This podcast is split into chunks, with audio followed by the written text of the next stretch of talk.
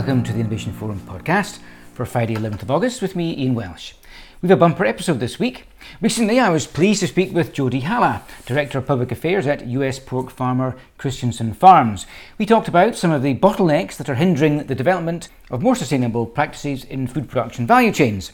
And when he was in New York recently at Innovation Forum's Sustainable Apparel and Textiles Conference, Toby Webb caught up with a regular guest in the podcast, Bank & Vogue co-founder Steven Bethell. Their conversation is very much worth listening to. First, though, is my colleague Bea Stevenson with a roundup of some sustainable business news.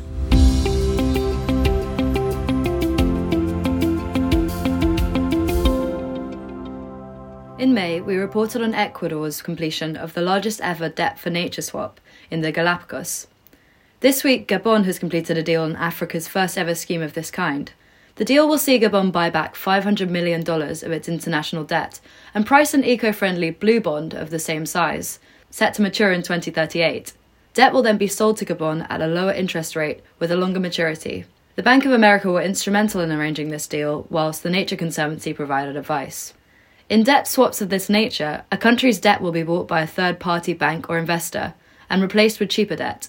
This is underscored by a credit guarantee or risk assurance from a multilateral development bank, in this case, the US International Development Finance Corporation. The key criterion for this is that the savings are then used to fund conservation projects. Gabon has previously committed to protect 30% of its terrestrial, freshwater, and marine habitats by 2030. According to the Nature Conservancy, it's already established 20 marine protected areas across 20,060 square miles, representing around 26% of its ocean territory. This swap is likely to help expand the country's marine conservation abilities. Leaders of the eight Amazon rainforest countries have gathered in Brazil for their first major summit in 14 years, with the aim of agreeing on a common goal for ending deforestation by 2030. The nations who make up the Amazon Cooperation Treaty Organization agreed to a list of unified environmental policies and measures to enhance regional cooperation, including an alliance for combating forest destruction. However, they failed to agree on the 2030 goal, which Brazil's President Lula has already adopted. Of the Amazon countries, Bolivia and Venezuela are the only ones not to sign a 2021 agreement of over 100 countries to work towards halting deforestation by 2030. Reuters has reported that a Brazilian government source said that Bolivia, which has seen a surge in deforestation, is reticent to make this commitment. The final joint statement underscored the importance of indigenous rights and protections and agreed to cooperation on water management, health, shared negotiation positions at future climate summits, and sustainable development. A new rule in Greater Los Angeles is set to transform commercial food manufacturing by reducing carbon emissions. The pioneering rule, effective from 2027, will require around 100 facilities operating a total of 218 commercial ovens to meet a zero emissions limit for nitrogen oxides, a harmful pollutant. Finished foods, which are prepared in these kinds of large commercial ovens, include baked bread, various kinds of crisps, including tortilla chips, and roasted nuts. The new law will mean replacing gas burning ovens with electric alternatives. The initiative aims to eliminate a major source of gas demand for California, with the food and beverage sector accounting for over 38% of industrial gas demand served by SoCal Gas in 2021. It will also help to tackle harmful pollution produced by the ovens in order to clean up smog and high levels of fine particulate matter in the greater Los Angeles region.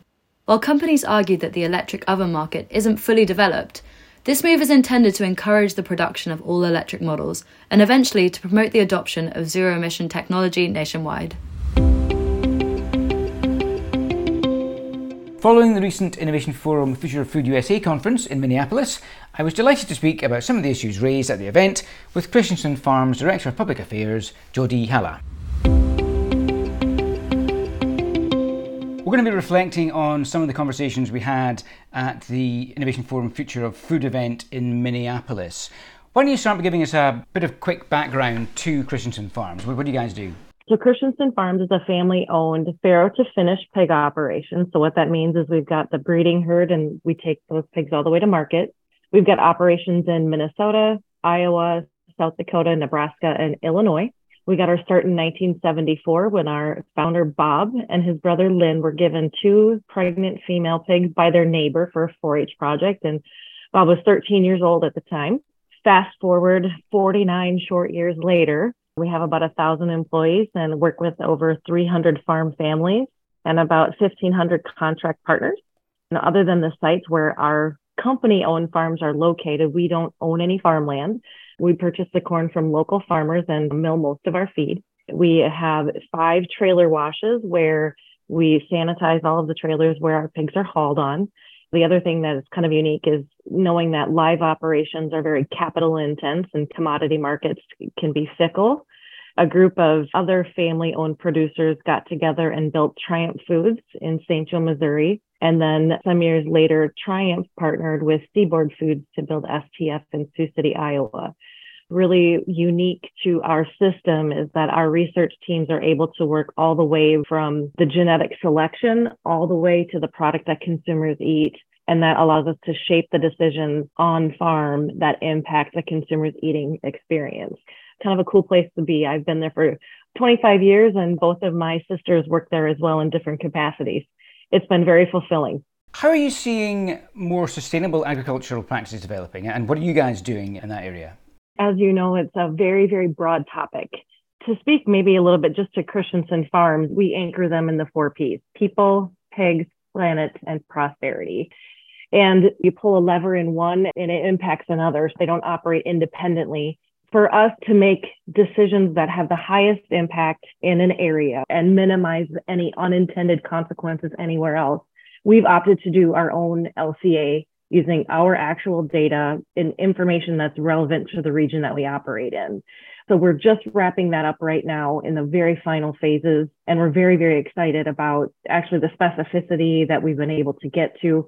We're really going to use that to identify the areas of greatest opportunity for us, whether that's in our in feed, whether that's transportation, whether that's in our electrical use, to determine again where that biggest area of impact is the other thing that I'm really excited about is building in the sensitivity analysis to understand if we change, for instance, a housing style for ourselves, or if we change a feed ingredient, if we make an intervention, eh, you know, relative to a vaccination or something else, we can really understand what's going to have the biggest impact. We've also partnered with a company to do remote sensing of the land around our farms that we own we don't operate any farmland, but we've mapped all of our company operations and we've outlined all the characteristics. So whether that's the size of the farm, the type of animals that are there, the ventilation style, the manure structure, all of it to, to try and understand what is driving any differences that we might detect from remote sensing.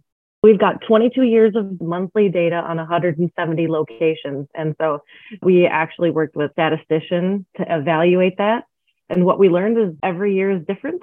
There's natural inherent variation from the northernmost latitude to the southernmost latitude of our footprint. There's significant difference.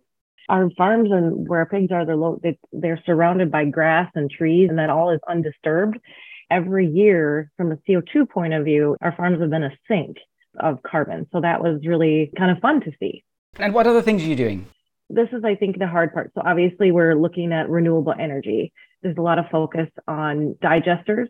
And I think that's a great solution for the dairy and cattle industry. I think it can also be a great option for those that live in maybe a warmer climate than what we're at here in the upper Midwest.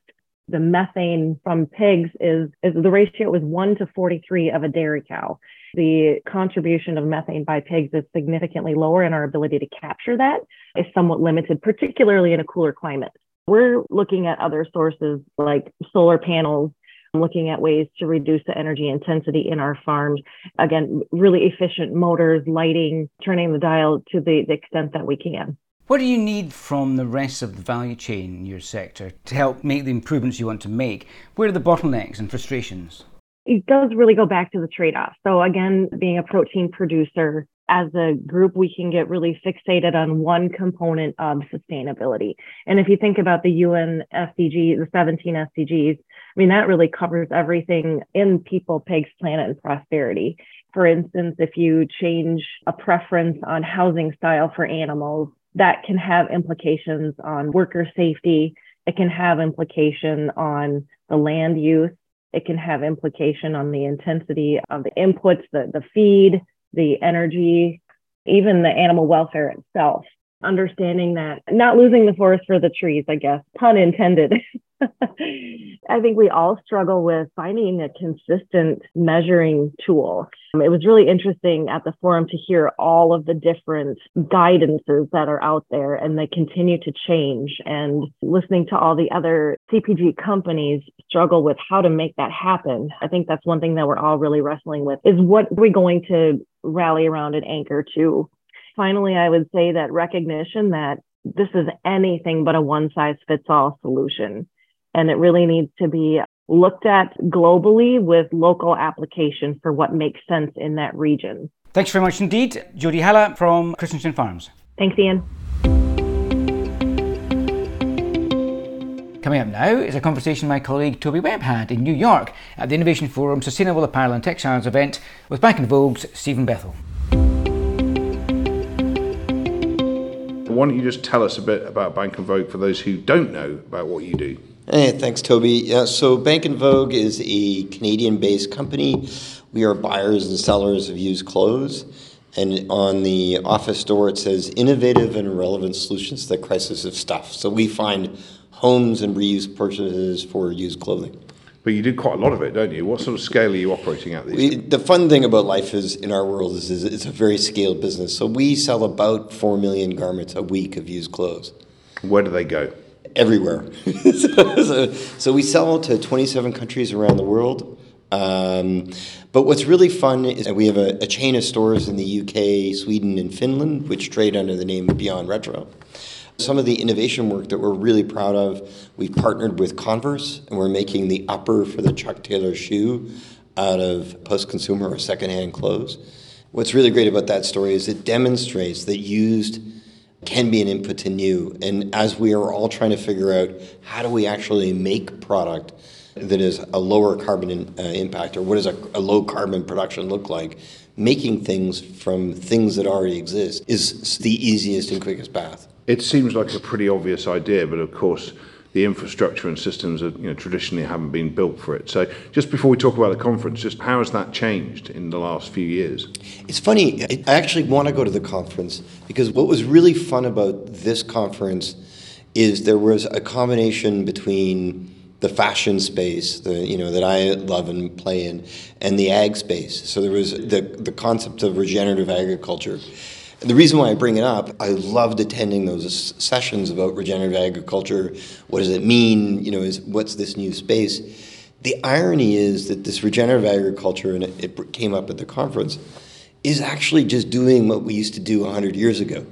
And the irony is what we are doing as, as Bank and Vogue is where we're doing what people used to do 100 years ago. You know, they had old bits of clothes, they would cut them up and make them into quilts and they would celebrate it, and they would be done in a community base. And this idea of repurposing and reusing, just like the the regenerative agriculture about going back to how we used to farm 100 years ago, it's amazing how the intersections of the ideas of let's go back and go back to maybe the practices we were doing before mass production.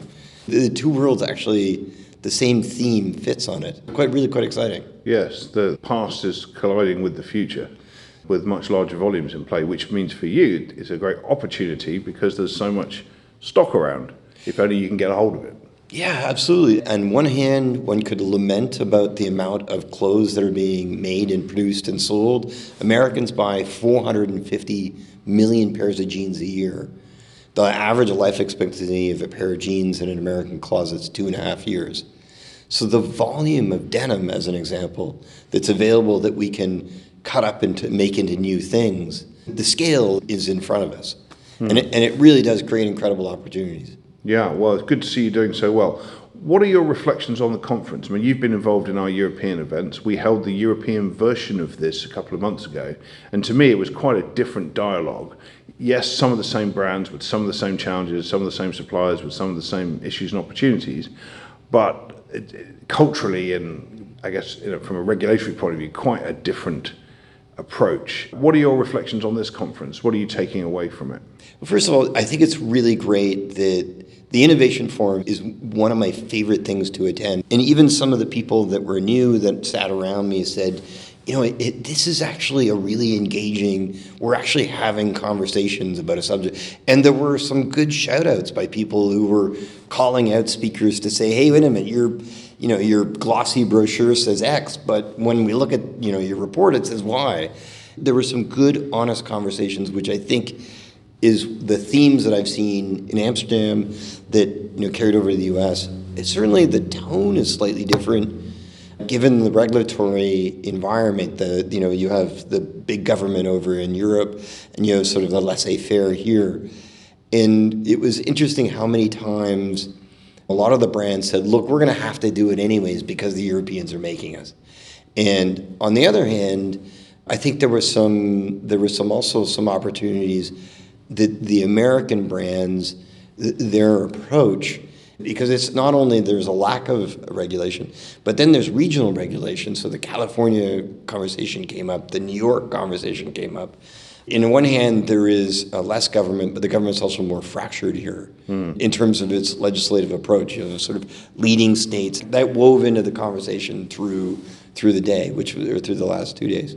We had one speaker here, because the conference was under the Chatham House rule, I won't say who it was, but a former very, very senior exec with decades of experience. And he sat on stage yesterday and said, We're just messing around the edges until we have a level playing field that needs to be driven by some basic regulation to encourage circularity, as is happening in Europe. And he said large companies should be coming here, not just the privately owned ones and demanding to be regulated because that's to their advantage. It's the only way we're going to do this. Do you agree with that? And do you think there's any chance of that happening in the US or North America in the next five years? As somebody who is sorting for and supplying recyclers at scale, I desperately want regulation to come because the only way that people are going to pay that green tax, we've proven at a lab scale and at a moderate scale the, the, the circular fashion, the idea of taking a garment and then somehow either mechanically or chemically recycling it and turning it into new fiber is completely doable. But no brand will take the jump and pay the green tax at scale without regulation. So 100% agree with the speaker yesterday that we desperately need regulation. And it might be that that regulation comes that the global brands who operate in Europe will have to create a standard and that will get sucked in. But I would say that there are some bright lights up in Canada. The Canada, being always halfway between Europe and the United States, mm. is adopting some rules, so that might also kind of nudge things, uh, you know, in a very Canadian way. Absolutely, I don't think circularity at scale will happen just based on goodwill. And I feel like that's was a big common theme yeah. throughout the day, yesterday, and, and, and again today.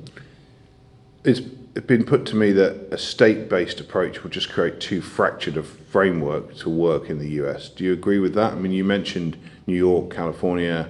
You know, there are parts of the US where the debate is very different from other bits. Yeah, which is the fabulous, you know, this sort of fabulous nature of the US it will be interesting to see for sure California, and there were many speakers that spoke about the regulation and what is coming in California and how some speakers got up and spoke about how the brands are saying we definitely want EPR, but we want it to be effective EPR. I thought there, there was one speaker today that articulated that very well.